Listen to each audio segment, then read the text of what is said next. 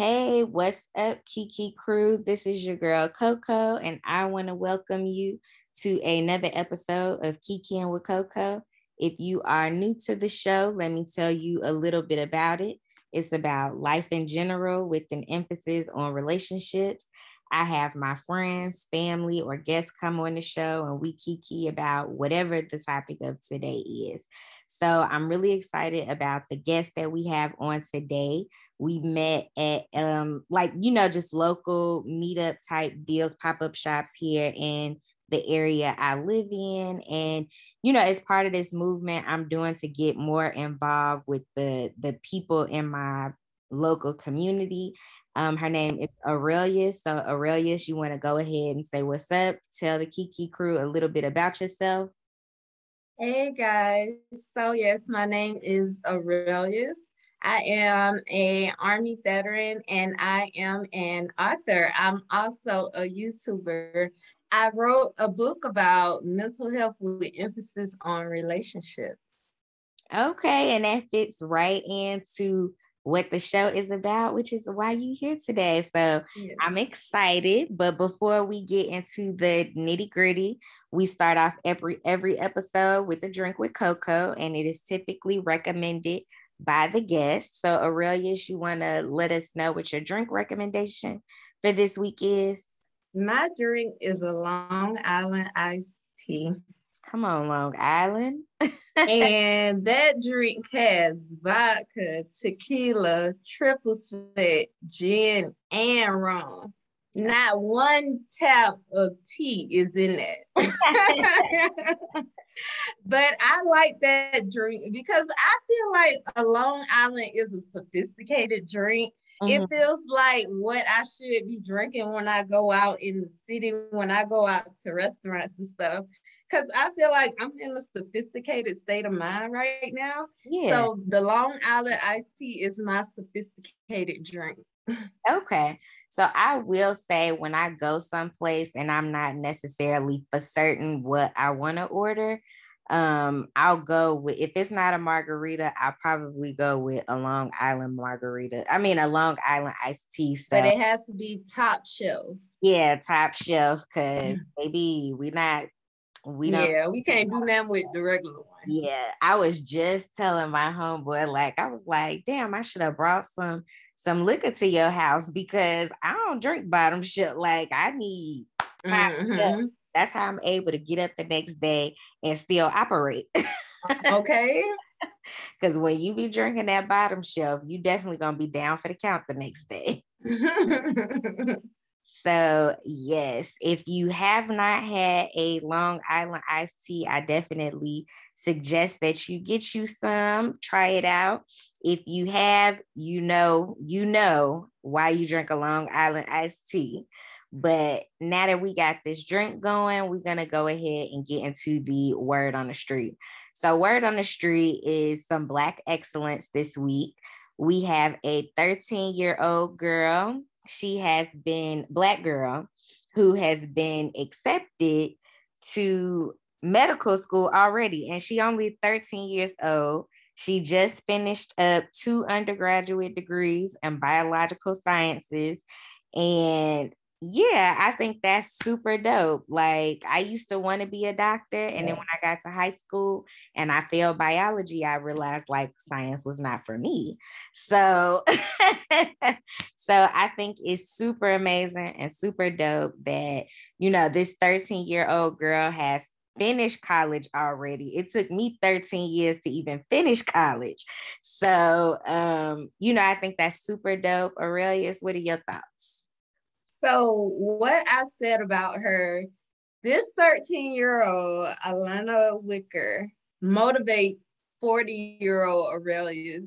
She, when I read her story, when I was reading about the things that she likes and she loves to continue learning, she always wants to learn something new. And I'm just like, Aurelius, that's something that you should pick up. Like on this journey that you're on, you should always want to acquire new knowledge. So, I was like, I should take that a page out of her book And I'm just like, girl, at 13 years old, I was still playing with baby dolls. Like I wasn't thinking about no school, well, not no college, no high school. Mm-mm. I was just having fun. And this little queen is out here doing the damn thing. Yeah. And it's just such, it's just such a inspiration. Cause like like you, I didn't get my degrees until I was in my 30s. Mm-hmm. So she's doing all this at her young age. I'm just like, look, little queen, she's yeah. doing it. She is definitely a queen and an inspiration, even though she's doing all of this at such a young age. Like you said, I think this is encouraging to people of all ages to be like, regardless of what age I am, I can't go back to school. I know, like, for me, once I get my master's degree, I'm done with like collegiate collegiate level schooling but like if there's some type of certification a licensing i would definitely say go for it you know mm-hmm. yesterday mm-hmm. i just so happened to go to someone's uh it was like a graduation party like i kind of just stopped by but it was a graduation party for a mom and a daughter and the mom basically got a um I guess, a certification to do medical admin and billing and all that type of stuff. And she was like 50 years old. And I'm like, congratulations. You know what I'm saying? Like, it may not seem like anything big to someone else, but the fact that she even decided to go back to school mm-hmm. to do anything to enter back into the workforce, I think that was amazing. So I definitely say shout out to everybody that's in school. Shout out to all these young kids because there's so many of them um, that you hear about. But like, just shout out to them for being amazing. To those parents that are supporting their yeah. kids and and realizing that they have gifted children. And mm-hmm. that's that's the main the main thing is like realizing like your kid is above average. You know what I'm saying? And I think that that goes to show like how involved that their parents are. Yeah, and I mean, I was even her mind frame, even some of her quotes, like she said, What is age? She, they asked her during the interview, and she's like, You're not too young to do anything. I feel like I have proven to myself I can do anything that I put my heart and mind to.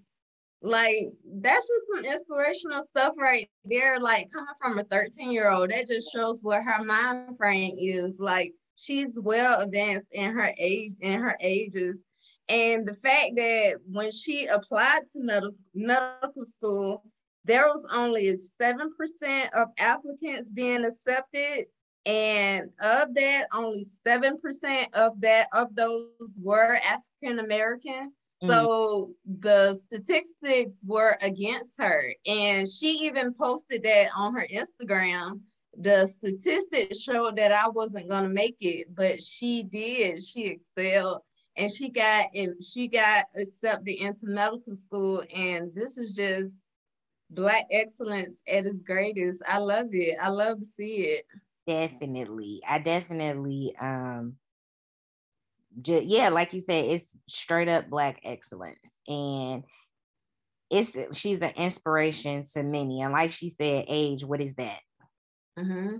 Like at any age, you can do anything you set your mind to. And which and I I can myself attest to that. Like, you know, being in the military, it's not easy being in the military. You know what I'm mm-hmm. saying? You have mm-hmm. to make a conscious decision or a conscious effort to to be like this is what i'm doing you know like to commit and she has legitimately committed herself to you know furthering her education which i think is amazing at such a young age mm-hmm.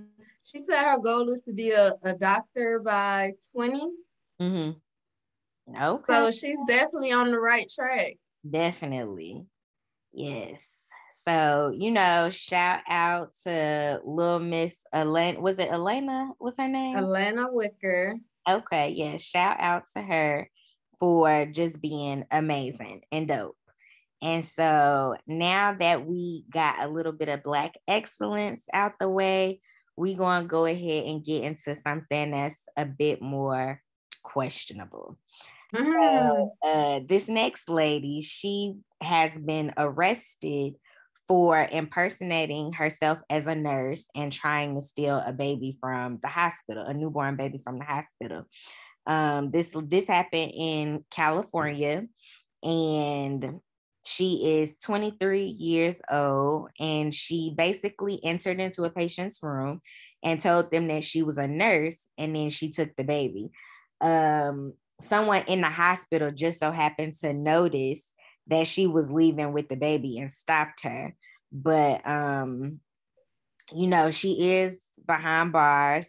She has bail, it's set at a million dollars right now. But to me, that to me, that seems like there's some type of mental is instability in her situation because what what in your mind said it was okay to go take somebody's baby? Like why would you do something like that? You know what i'm saying? Like to me being a parent is like one of the best titles to ever be held. And so to have even though i'm not a parent i just think that it's amazing to be a parent you know? And a lot of people go through a lot of stuff to become parents. And so it's just like you know, you don't know what that family's journey was to have their baby, and then here you come trying to steal a joy. Like, where in your mind did you think that was okay? So my first thought was, oh my God, her her bill is a million dollars. Like, wow, they're like really taking it serious. Like they, I don't know if it's like if that's how much a normal bail is or they're making an example out of her. But I was like, oh my God. But the very next thing I said was, I wouldn't be surprised if mental health comes into play into this. And you said that exactly. Yeah. So those were my thoughts exactly. Because when, like you say, for to fix yourself to go to a hospital, you had to really think about this shit. And something in your head was telling you it was okay to do this. Right. To go and pretend to be a nurse, to go and find a uniform to wear, to go at this hospital, to find this baby and take this baby home. Something in your mind said, yeah, it's okay to do this. Yeah. So when it's time for her to go to, to trial for this, I'm pretty sure mental health is going to be brought up in this case. Yeah. And, you know, I be watching a lot of TV and, you know, just reading a lot of books. And in most instances where I feel like folks is out here stealing people's babies, it's in an effort to try and like feel a void that they have. Maybe mm-hmm. they lost the baby or some, you know, something happened to their baby where they no longer have them. And you know they like have some type of mental instabilities and so maybe that could be one of the reasons why because i just don't see no other reason for you to be like oh i'm gonna go steal a baby yeah i've seen plenty lifetime movies like that so i do get it so that's why i said yes her mental health is gonna come into play definitely mm-hmm. yeah. and if i wouldn't be surprised if instead of going to prison, she goes to a mental hospital. Yeah. Yeah, when it's all said and done, I could see that being um the course of action that ends up happening. Cause they're definitely gonna sit her down and talk with some therapists and psychiatrists, mm. and they're gonna ask the questions, and depending on what she says to them, then that's the direction you're gonna be going in. But Right. I mean, I, I could, I'm trying to imagine myself as the parents of that baby. Mm. Like to bring a child into this world, like you say, that's one of the most joyous moments of a parent's life. Yeah. I remember when I brought both of my sons into this world, it was the best day ever. It was just the best feeling.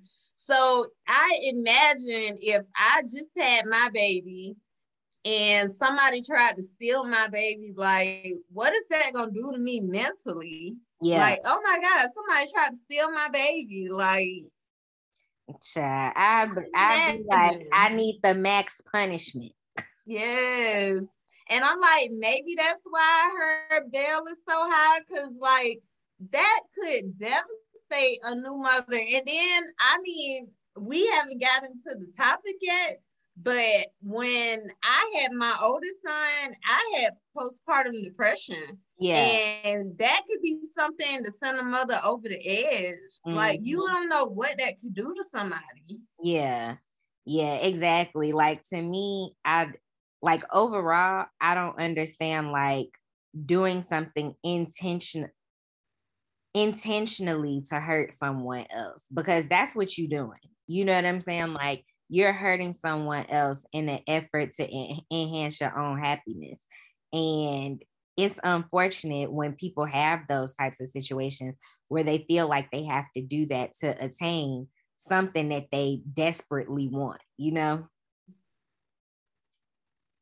Yeah, I agree with that. But it is this is something that you just see in a in a lifetime movie. That's all that I could think of with this story. Like th- yeah. I've seen this in a lifetime movie, mm-hmm. and it never ends well for that mo- for the mother that steals the child. Yeah, it definitely don't. It remind me of one of those lifetime movies where the lady had kidnapped the baby, basically raised this child. Was it the black girl? I think so. Yeah. Yeah. parents was like still looking for her all those years later.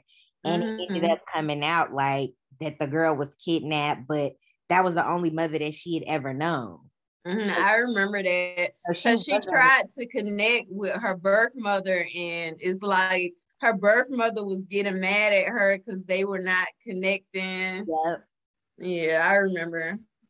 Yeah, and it's like I think it's unfortunate to even want to put a child through that either. You know, yeah. like you not only cause hurt for this this other mother, but you taking this kid like in the long run, how does this affect that child? Exactly. Mm-hmm. That's what I think about the kids. yeah, for sure. Which and I think most like a lot of people when they making decisions don't take into account like how those decisions will affect their children. Um, which I think is and and I don't see nothing wrong with that because in those moments you probably feeling like you making the best decision possible.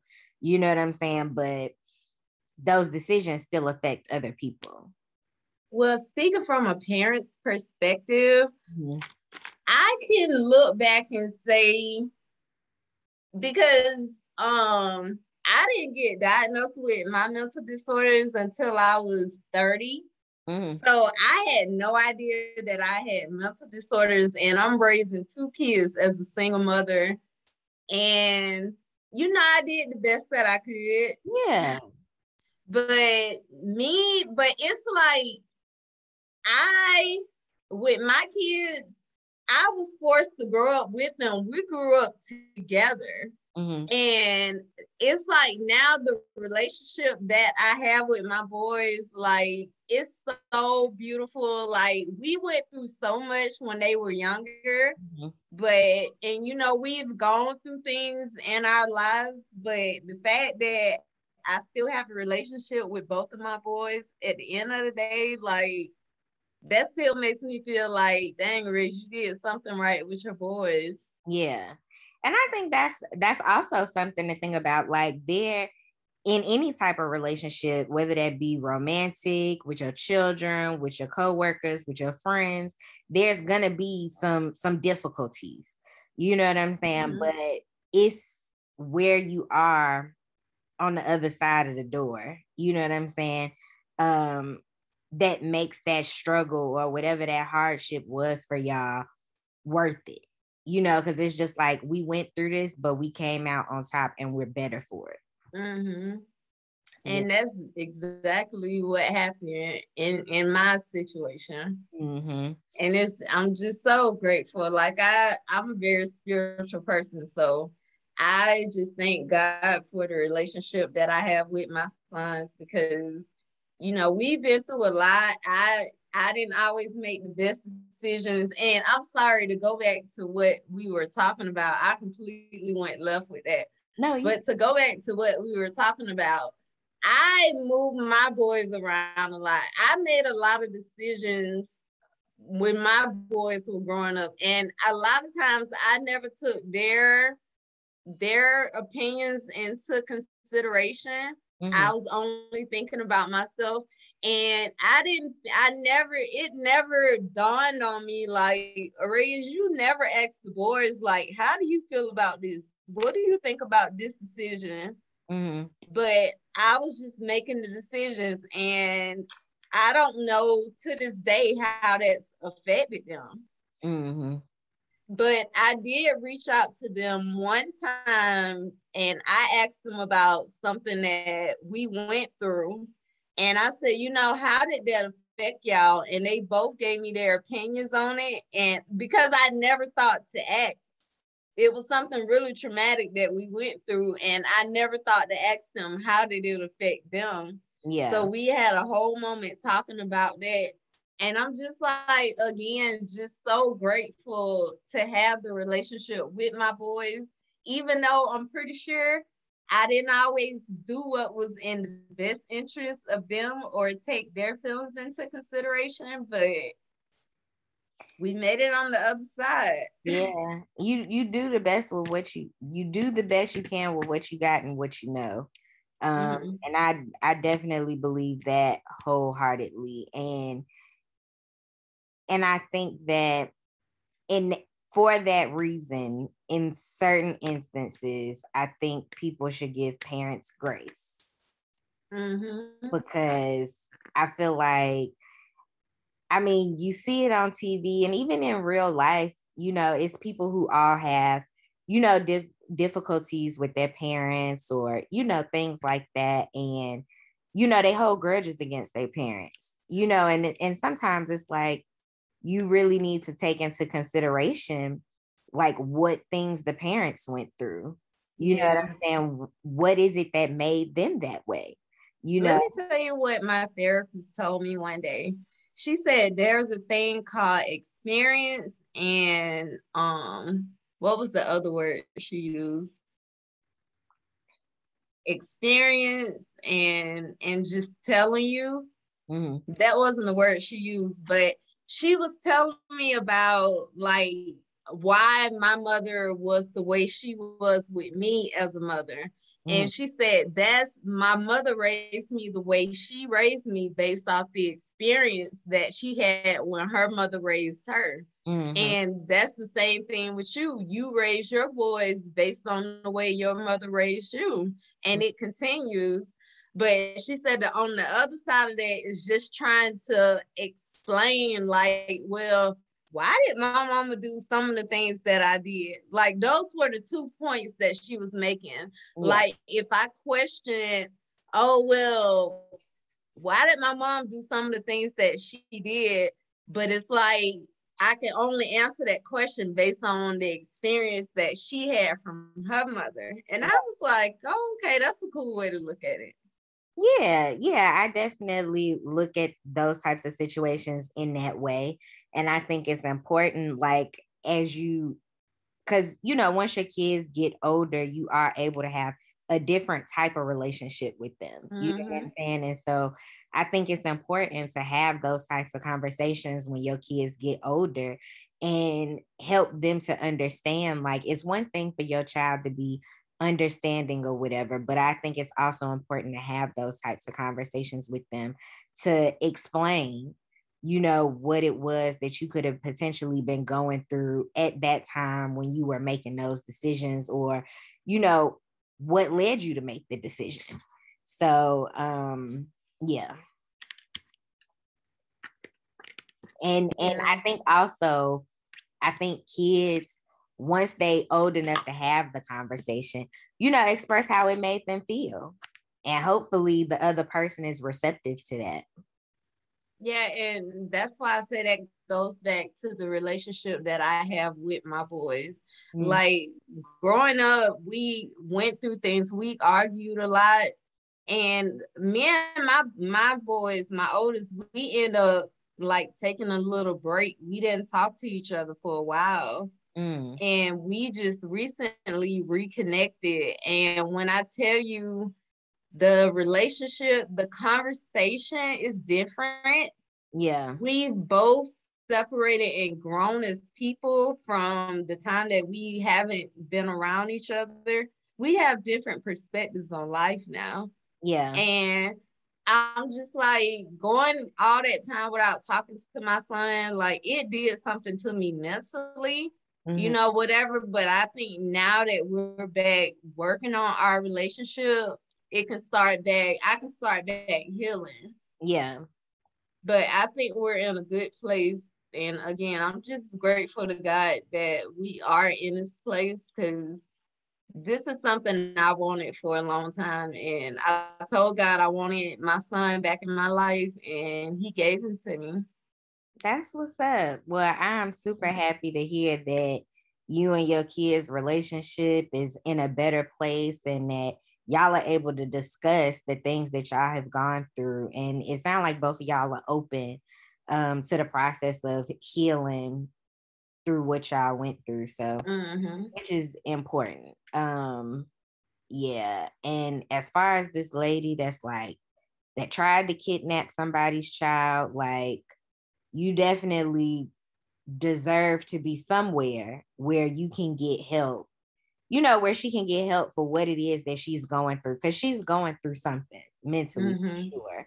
Um, and I hope that she gets the appropriate diagnosis and the help that she needs to to make it through what she whatever she's going through because you know you just never know what folks are going through and like i say if i was the mother whose child was taken i'd be like i need the max punishment.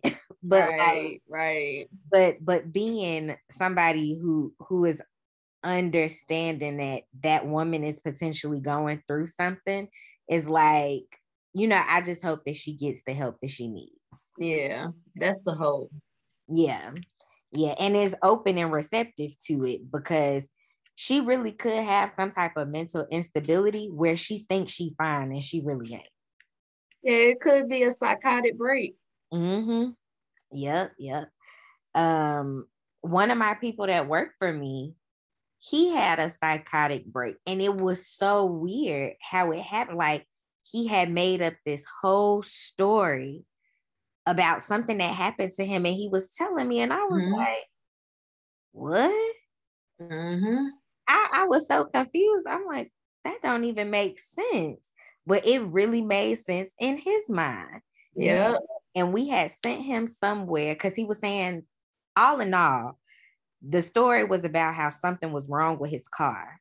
And so we told him go ahead and see what was going on with the car. And he took it, and the people like, ain't nothing wrong with the car. But I guess the man at the counter was like, just listening to him talk and how he was rambling on about whatever he was rambling about. And he was like, I guess he had called, he had called my coworker to let him know like he was up there getting a car looked at, whatever. And so he ended up, my coworker ended up going up to the car car shop and the uh the guy was like, I think he having a psychotic break because what he's saying about this car is not making sense. And so, you know, the police is there and he was like, because I think they ended up calling the police for whatever reason. And my coworker's like, well, can y'all drug test them? Can you do a sobriety test? And they was like, this ain't drug nor alcohol related. You know what I'm saying? Right. Like, this is something else. And he did end up having to go to a mental facility and uh, get some assistance. So it's definitely one of those things like you just never know how that is going to present itself in people. Yeah, you're right. Mm-hmm. You know, that's the thing uh, well, because it's such a big part of my life, but I just think mental health in general, mental illness mm-hmm. is so interesting to me. The fact that they come up with new mental disorders damn near every day. It's like everybody has to have something going on with them Yeah. But a lot of people there, you know, we we don't talk about it or we're in denial about it. So we don't check up on our mental health. But it's something as simple as, you know, a lot of people have anxiety, but it doesn't mean anything is wrong with you just because you get anxiety sometimes. Yeah. Everybody gets sad from time to time. So it's not it's not bad that you go through a little depression but yeah. it's just when those things continue for a prolonged period of time, that's when now, okay, I need to go sit down and talk to somebody because maybe I have something going on with me. That's it's not the textbook definition, but one of the definitions of mental illness is when you have one of these kind of episodes and it lasts a little and it lasts for a prolonged period of time then yeah. it's considered a mental disorder. Mm. But just mental health, mental illness, and in general, it's so interesting to me. Like, I have a girlfriend of mine who has, we both have BPD. But when I tell you our minds work completely different, mm-hmm. I tell her all the time, like, my mind is just chaos. There's just chaos all the time. Yeah. But her brain, her chaos is organized. Whereas I, it may take me about five minutes to tell you everything that I got to do in one day. She can just spit off, oh, I got to do this and this and this and this. Like hers is more organized. Yeah. And I'm like, that is so cool. We both have the same mental disorder, but our minds act are totally different. So it's just so cool whenever I meet another person that has mental disorders. I love having conversations with them mm-hmm. just to see how their mind functions as compared to mine. Yeah. It is so cool. so, you know, I think that is going to wrap it up for this week's Word on the Street. And we have talked a lot about like mental health. And so I think that's a good segue into this week's Hot Cup of Cocoa. So, in this week's Hot Cup of Cocoa, Aurelius is here because she wrote a book about um, relationships and how mental health can play a part in in um in your mental health. And so, Aurelius, you want to go ahead and tell us about yourself and your book and and just yeah tell tell us you know about the book. Okay so the book is called love and mental health. It's a mental health love story so the the short condensed version of the book it's about a relationship that I was in, and we both had mental disorders. We both had BPD, but he Did was in the, at the time. No, at the time I didn't. I didn't realize it until until after I was out of the relationship, mm-hmm. which is why. So hold on, let me let me finish explaining the book, then I'll jump into that. Okay. So in the book, we both had mental disorders, but he was in denial about his, which made for a very interesting story because I would tell you like when I wrote this book, I was going through it. That was the lowest point of my life. Like that was my rock bottom. I I I tried to commit suicide. Like it was bad. That was the worst time of my life. But the only thing that I could find that made me feel it gave me any kind of pleasure was just writing. So I just started writing in my journal and I started writing in my journal every single day. And I write about the relationship that I was in after I got out of the hospital because yes, we got back together. After all this, we we broke up. I tried to commit suicide. We, we're still broken up. We got back together. So it's a crazy story and mm-hmm. I don't want to give too much away, but right. there were just a lot of things that happened. Things that happen in our relationship are not, not things that would happen in a regular relationship. So that's why I said it, it makes for a very interesting story. Okay. So so I know you mentioned you were like writing in your journal, but what actually made you turn those journal entries, I guess, into the book? So I always wanted to write a book. Fun fact. That was one thing I always wanted to do. I didn't know how, who, what, where, when, why, how, none of that. But you know how you make your your list of goals that you want to do. Writing a book was one of my goals. Mm-hmm. So I was writing in my journal, and all I said was, "Dang, Arrays, you went through a lot.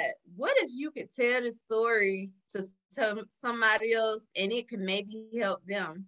Right? But I was like, I didn't know how to put the story together, but I wanted to write a, write a book. One day I was just sitting in my office and God said to me, write the book. And instantly I got on my computer, I just started typing and the words just came to me. I was just writing. Mm-hmm. And in about an hour, I had wrote the first chapter. I sent it to a few people and they all like, dang, Grace, this is good. Like, yeah, yeah I want to read some more. And so I continued.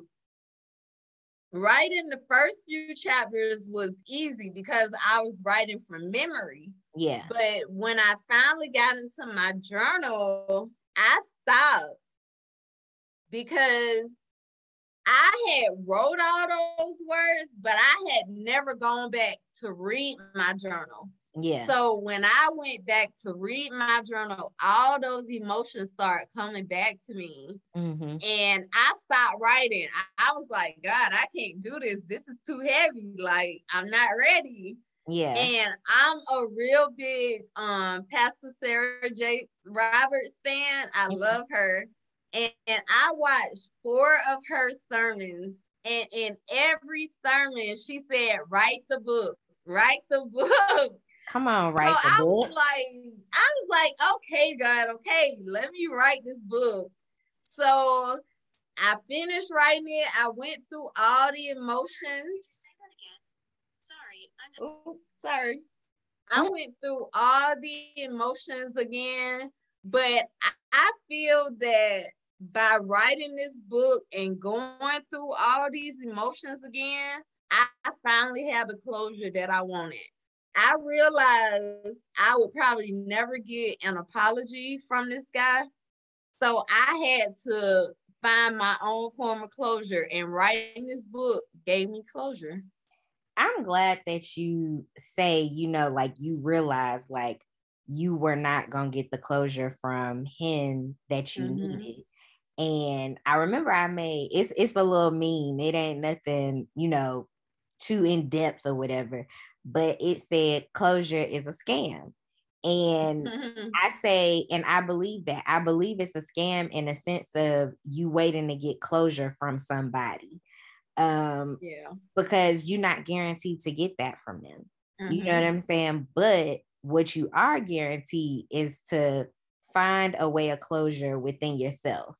You know what yeah. I'm saying? Even though you may not get the answers that you want, I think actually like evaluating where you are now from where you came from and like really doing the work like as far as like going to therapy and all of that like that's the way that you find closure it's not from somebody or the person you feel hurt you because they might not have done the work they might not be in the place to be like okay let me apologize to this person. Let me give them the real answer as to you know why things were the way that they were.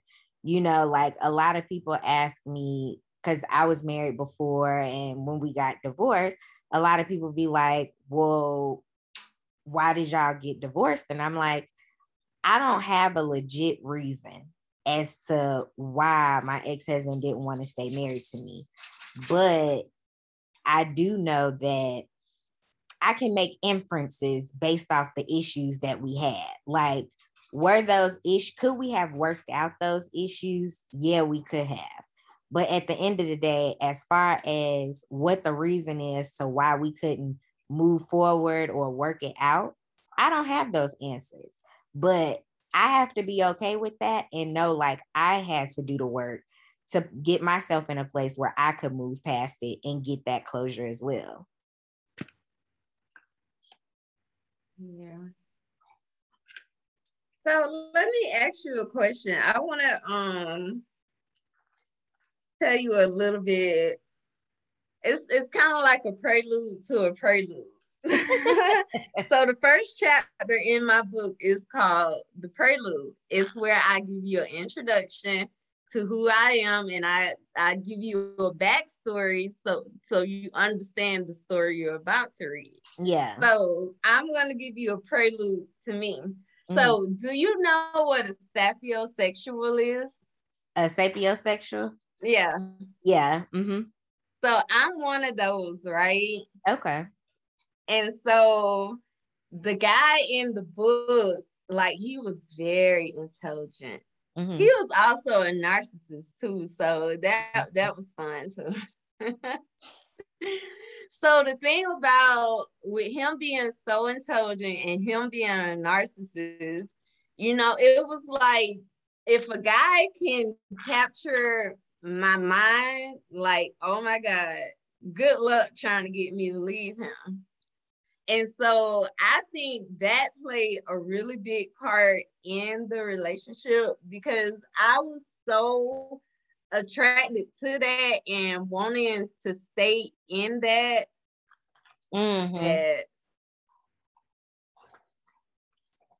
but that that me being that sapiosexual, like yeah, that played a big part in that relationship.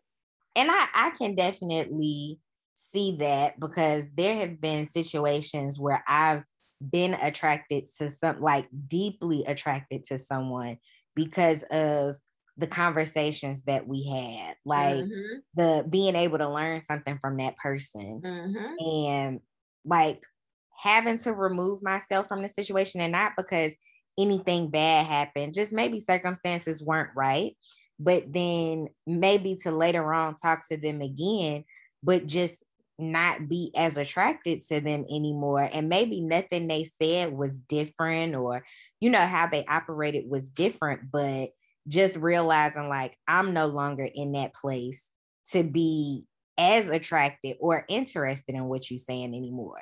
You know what I'm saying? Mm-hmm. Yeah. So yeah. I, I definitely get that. Yeah. Cause I think even though I'm over him, you know, the relationship is over, I moved on and everything or whatever, I still would have a conversation with him because I'm still attracted to his mind. Ah.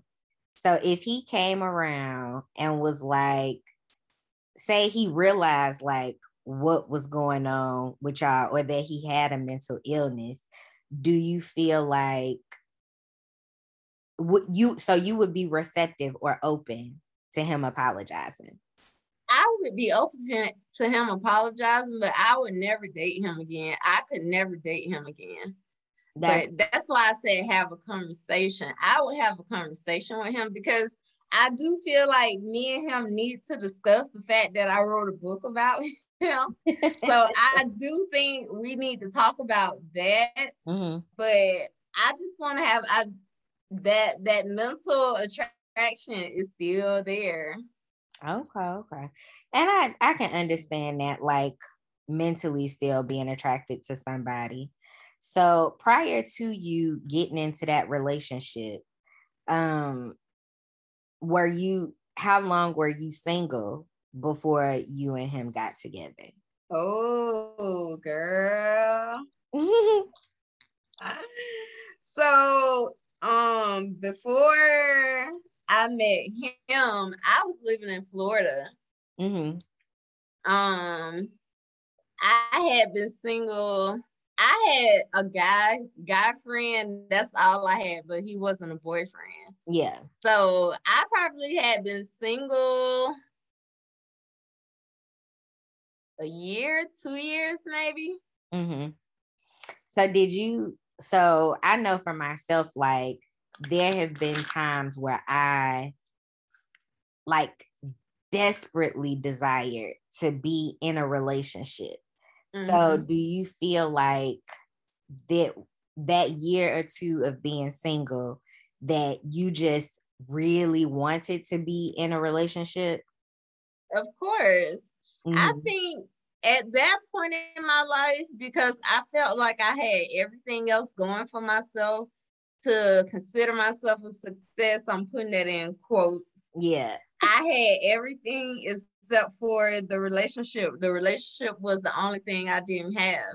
So when he came along promising me the world, mm-hmm. I was like, shoot, yeah, let me go for this. Let me see. Yeah.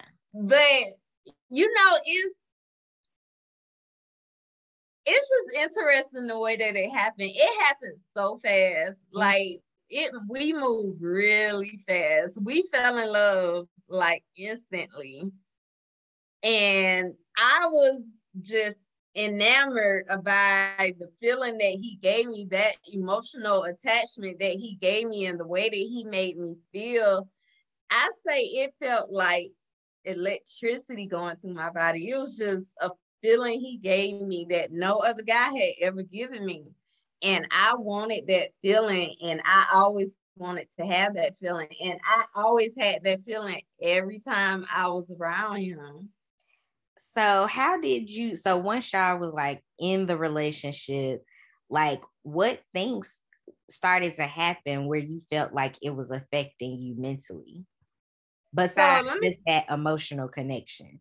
The very first time we had an argument, I'm gonna tell you what happened. We went out to a bar and um when we were walking in, the bouncer was like, I need to check your bag. I was like, sure and he had this like man bag thing on, right? Mm-hmm. And the bouncer was like, I need to check your purse. Well, my first reaction was to laugh, like, oh my God, why would he say that? It's not a purse, it's a man. But my first reaction was to laugh. And it's like I instantly regretted that mm-hmm. because mm we did go inside the place, but we end up leaving because you know I just felt I was like, uh, uh-uh, uh he's upset. Like I instantly felt that he was upset with me. Yeah. So we got home. We got back home. He didn't talk to me the whole ride home.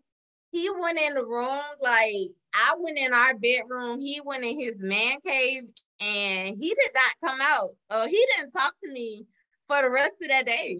Mm that was the very first time he got mad at me. I was like, damn, is he really that mad? Yeah. But I, I, was like, and because in my mind, I was like, okay, he got a little embarrassed, but okay, ain't nobody else see it but me and him or whatever. But in his mind, that was something major. Erase, how could you laugh at me? I'm your man this other man made fun of me and you laughed at me. That's what was going through his mind. I learned all this stuff after the fact. Right. I started analyzing everything. Like uh, when I was going through editing this book, I said, "Oh yeah, that was the BPD. Yeah, that was definitely that's the narcissism right there." Yeah. So I was diagnosing him as I was reading through this because I always wondered what mental disorder he had. I knew he had some kind of mental disorder, but I didn't know which one. Yeah. I thought maybe he had bipolar disorder, but I was like, nah, Reese, this is a little more than bipolar disorder. But so he was mad at me and I do I did what I end up doing a lot of times in that relationship. I end up apologizing. Mm. Like, damn, babe, I'm sorry. I didn't mean to laugh at you. It wasn't that serious. But I couldn't even say it wasn't that serious because yeah. to him, it really was that serious. Right. So, like, with him being a narcissist, everything was about appeasing to his ego. Mm-hmm. So I really, and that was the way that we went in our relationship. Whenever he would get mad at me, I would be the one apologizing, appeasing to his ego. That was our cycle. Yeah. But see, on that end, that was the BP, BPD on my end. That part of wanting to be in a relationship, wanting to have love so bad because like I told you, he gave me this feeling that felt like lightning. I always wanted to feel that. Mm-hmm. So I found myself trying to be perfect. And of course, that was affecting my mental, my mental state because perfection does not exist. Right. So I'm stressing myself out trying to do any and everything I can possible to make this man happy because I love this man. At the end of the day, it was a love story. I love this man and I wanted it to work. So I was telling myself, Erase, you're gonna do whatever you can to make this work. Whatever you gotta do, you're gonna do it. Yeah. So because that's the, that was the dynamics of our relationship after dating him i have never i haven't been in a relationship yet i have guys that i date but i haven't been in a relationship and i feel like because i gave so much of myself in that relationship mm-hmm. i refuse to ever settle again yeah. Like there's no way because at the end of the day, I gave that man everything I had plus more, and it still wasn't enough. Yeah. So I was like, lesson learned, Reese. Don't ever do that again. Yeah. So yeah, yeah, I can I can definitely understand the feeling of having this like super amazing feeling with somebody, this amazing connection with them and and not wanting to lose it. But real like when the relationship is not doing what it's supposed to do. So with okay, so saying that, sometimes it makes me wonder like is that the feeling you supposed to get like that that connection that emotional like this is my person. It make me wonder is that the feeling you supposed to get with the person that you're in a relationship with or or not? You know what i'm saying? Well he was the first person i've ever had that feeling with so mm. i don't know. Mm. i've been looking for that same feeling and i haven't found it yet. Yeah. Yeah i can understand that too so i know like as as a woman we have desires to be in a relationship to to build these lives that that we want to have to have a family husband children you know all of those things that we think are like the right way to do things. Do you feel like social media had also played a part in why you felt like you just wanted to be in a relationship so bad Oh my God. Let me tell you, the best thing I ever did for myself was on well, I had already did it on Instagram, but everybody does it on Instagram. But on my Facebook, I hit my like count.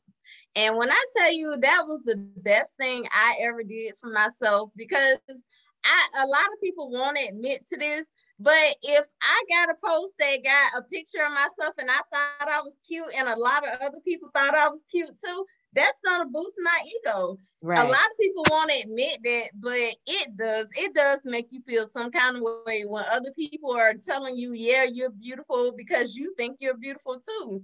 Mm-hmm. And then when it comes to relationships, of course, everybody is gonna portray to the world that things are perfect. Yeah. And we did that too. We used to post each other on social media. We were crazy about each other. When things were good, they were good we were couple goals and people had no idea what we was we was going through behind that behind closed doors. Yeah. but yes, social media, the pressure of social media, it it had and you know, I want to answer this question in two different in two different ways. So I answered it about the relationship, but I also wanted to answer it by in a mental health standpoint. Mm-hmm. Because when you get somebody like me with BPD and BPD, symptoms of BPD are low self-esteem, um, poor body image, um, your confidence is lower. It's like you already have these negative things piled up against you. Yeah. So then to have social media, actual real people telling you, Norris, you're not pretty enough. Norris, you're not good enough. You're not popular enough. We don't like you enough. Nobody cares enough. Like it has a way of affecting well my mind. I can't speak for anybody else, but it had a way of affecting my mind, which again, like I said, by me hiding my like count, now I don't have to worry about, oh, if a hundred people think I'm pretty or two people think I'm pretty. I think I'm pretty, and that's all that matters. I have I had to get to a point where I had to learn to just love myself, flaws and all. And now that I've gotten to that point, and when I say flaws and all, I mean flaws and all. Yeah. but now that I've finally gotten to this point, I love myself and I'm at this, I don't care what other people think about me stage. And mm-hmm. it's a beautiful place to be. Mm-hmm. I agree. I definitely feel like everybody's opinion is not warranted. You know what I'm mm-hmm. saying? And it shouldn't affect how you feel about yourself or about the things that you do. And um, that's the one thing, and I've said this before on the show, is like I dislike how everybody's a, everybody has an opinion. You know what mm-hmm. I'm saying? And they think like just because I have this opinion, I can say it. And they don't care about how it makes other people feel. You know what I'm saying? Or the person that the opinion is being directed to. So um I definitely say when when you start stop caring about what everybody else think, I definitely think like you could just be in a far better place mentally because that is added on pressure to be like, I think I'm cute. Why a whole bunch of people ain't liking my picture? You know mm-hmm. what I'm mm-hmm. saying? Or you know, that type of thing. Or to see couples on social media talking about some, oh, we had date night or we took a trip or, you know, this and that. Yeah. And it's just like, damn, I want me and my man to do that too. Yeah. You know, but like understanding like maybe we just ain't in that place right now. You know what I'm saying? And that's okay. Um, but I remember when I was married, like I would post my husband on social media all the time. You know what I'm saying? And so um, I think I got ready to take a picture of us one time, and he said, "You ain't gonna do nothing but post this on face on Instagram anyway." So I just didn't post the picture. I was like, "Fine, I ain't gonna post it," you know. But and then you know when you think about it, like people post the happiest times in their life on social media, you know, whatever, and me and him was we would be having issues. You know what I'm saying? So it wasn't all great and and all amazing like when I would post and he would be like, you know, do nice things for me or whatever and I would post about it, but we would probably be going through something. You know what I'm saying? Mm-hmm. And so mm-hmm. it did become like I was just posting because that's what I thought I was supposed to be doing. Yeah. You know, and now the relationship I'm in now, like I don't post him or say anything about him on social media. You know, so mm-hmm. honestly, it would probably look like to an outsider that I was still single. But to me, that's me protecting that part of my relationship. Like, regardless if we good or if we going through something, there's nobody else there being like, oh, couple goes, like, oh, y'all so cute, or you know, whatever, knowing that we just got through arguing. You know what I'm saying? Yeah. So it's kind of just like I'm able to go through whatever I'm going through with him, and that be just between me and him and nobody else. Because even when me and my ex husband had got divorced, of course, like the pictures got taken down and I stopped posting him and you know, things like that. And then people thought it was okay to ask me, like, what happened with you and him? That ain't none mm. of your mm. business. Right. You know what I'm saying? But I have invited y'all into my relationship to think that's y'all business to know that we broke up. You yeah. know what I'm saying? Mm-hmm. So it's just like now, like that's that's a lot of pressure. And I did feel away, you know, when people would be asking me, like, well, what happened between y'all? How how you even know I'm ready to have this conversation? Right. Like here again, you don't even care about how I feel. You know, you just want to be nosy mm-hmm. and ask me what's going on. When it's just like, that's not your business. Let me grieve in peace. Correct. you know, so I so I definitely feel like social media has played uh or does and it has played a part in in my life and my feelings and and things like that um just because you want to be able to have those experiences with the person that you that you're with you know what i'm saying? And maybe y'all not in a place where that's possible at the moment or whatever the case may be but you got social media constantly throwing it in your face like oh you not you not there you not you know what i'm saying? Mm-hmm. and that could be hard for some people to deal with. Yeah i said um my next if i ever get in a relationship i don't see myself posting on facebook Cause it's just a lot. It's a lot of pressure. Mm-hmm. And I don't have a really, I'll be honest, I don't have a real good track record with relationships.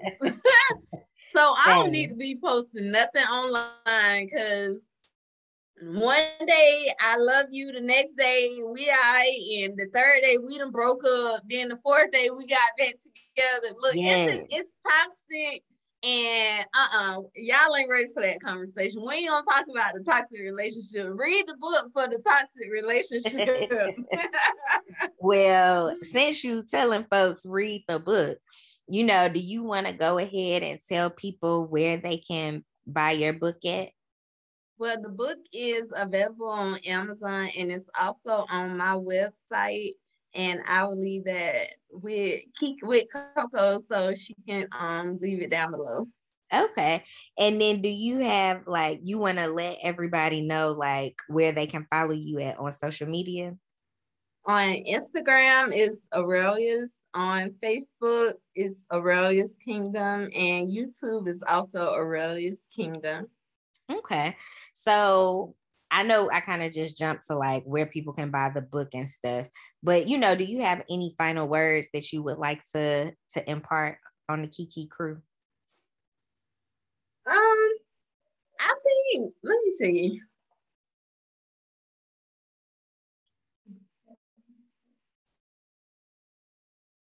So when it comes to the book, um, I wanted people to read the book to see like like I say, it was the worst part of my life, the darkest moments of my life. But what I really wanted to show in the book was the mental health aspect. I really wanted to hit on the mental health aspect because we in the black community, we don't talk about mental illness enough. So I wanted my book to be a conversation starter because there's definitely mental illness. There's love, mental illness, music, and God in that book. That's what's in that book. and it's like I just feel like by I can I made myself vulnerable by telling my story, by putting myself out there. But I've already had people come back to me and tell me, girl, your book is the truth. Let me tell you my story. And that was one of the feelings that I wanted to get out of my book. I wanted it to so another woman can be like, oh my God, I'm not the only one that went through that. To know, no, sis, you're not alone. I went through it and this is how I got through it, and you can get through it too. Mm-hmm. That's what I wanted my book to be because I felt like this was such a personal story that I told. It's a it's a very personal story. But I feel like it's necessary. I feel like my book is very necessary because like I said, it is mental illness, it is mental health, something we don't talk about in the black community. It is a relationship, and everybody that's been in a relationship can relate. Yeah everybody that's been in love can relate. I said, you know, I don't even want to fall in love again because I feel like when I when I fall in love, I become stupid. and I don't like that feeling. So I don't know. Maybe I feel like maybe God is still just preparing me because nobody that I've met has had me like oh my God, you swept me off my feet. I'm ready to give it all up for you. but I think that's a defense mechanism. That love mechanism, I really think I use that. And I don't know if that's a part of my mental disorder or if that's just me trying to protect myself because I know I'm an emotional cancer. So I have a big heart and I love hard. so I think so, I I think it's a defense mechanism for sure. Cause I mm. remember like going through my divorce and feeling like I don't ever want to feel like this again. I don't ever mm. want to give somebody control control of my feelings. You know what I'm saying? Like mm-hmm. you can say one thing and now my mood is changed. Like I just felt like I never wanted to feel that way again. I never wanted nobody to have that type of power over me again. Mm-hmm. And um you know, and it's a defense mechanism. Some people it take longer to get over that. Some people, you know, they can go ahead and move forward in whatever way they feel uh possible. So like when I think about when relationships end and the how quickly you get into another relationship, I definitely think that's all contingent upon the person and what they feel they can handle. Now, do I personally recommend jumping from one relationship to another? No, I do not, mm-hmm. because I feel like there definitely needs to be healing that occurs, you know what I'm saying, after a breakup. Um, but how fastly you move on, that's totally up to that person. You know what I'm saying? Um, yeah, I definitely think it's just up to the person, but no going having gone through therapy and and stuff like that, I definitely feel like you have to do some work on yourself before you get into mm-hmm. another relationship. And yeah. you know, as much as other people want to say like you know, your friends and your family, they could all be like, it was him, girl. It was him. You know, he was just trash or he was whatever. You know, we can all play the, the blame game on somebody, but there were things that you probably did as well in that relationship mm-hmm. that that made the relationship the way it was. And so I think it's important to try and discover what that is so that moving forward, to have a healthy relationship with someone else when you're ready, when the time comes, you know, you not repeating those same cycles. Yeah, and that's the most important thing. And you know, that's why I'm glad I have the mentality that I have now a relationship is not my focus. Remember, we were talking about earlier that yeah. strong desire to be in a relationship. Mm-hmm. Well, I can tell you, stand before you today and tell you a relationship is not my focus. So I'm when I tell you that book gave me closure, that book gave writing that book gave me everything I needed to move forward. Yeah and I think I think that is really good. I'm glad to have had this conversation with you. Um, I'm definite. I have the book. Definitely gonna read it. Um, it's one of the books I plan on taking with me when I go on the, on my deployment to read. And I definitely can't wait to give you my my feedback, my take on it. Um, just because, like you said, everybody been in a relationship, they can relate, and there are like all of us have something going on with us mentally. It may not be a straight up mental disorder or whatever, but a relationship and especially one that's not the best for you mm-hmm. can bring out some things in you that you didn't even know was possible. You exactly. know what I'm saying? So I think this is a really good book that everybody should, you know, get and read and just reflect on your own personal self. Like if you've been through something, if you going through something, and even if you haven't been through nothing, you know, like we not exempt from trial and tribulations. Correct. You know what I'm saying? So I definitely would say get the book, read it, and just gain some perspective for yourself. But you know, as always, I appreciate y'all for tuning in. Y'all can follow me on all social media platforms at Kikiing with Coco. And until next time, bye. Bye.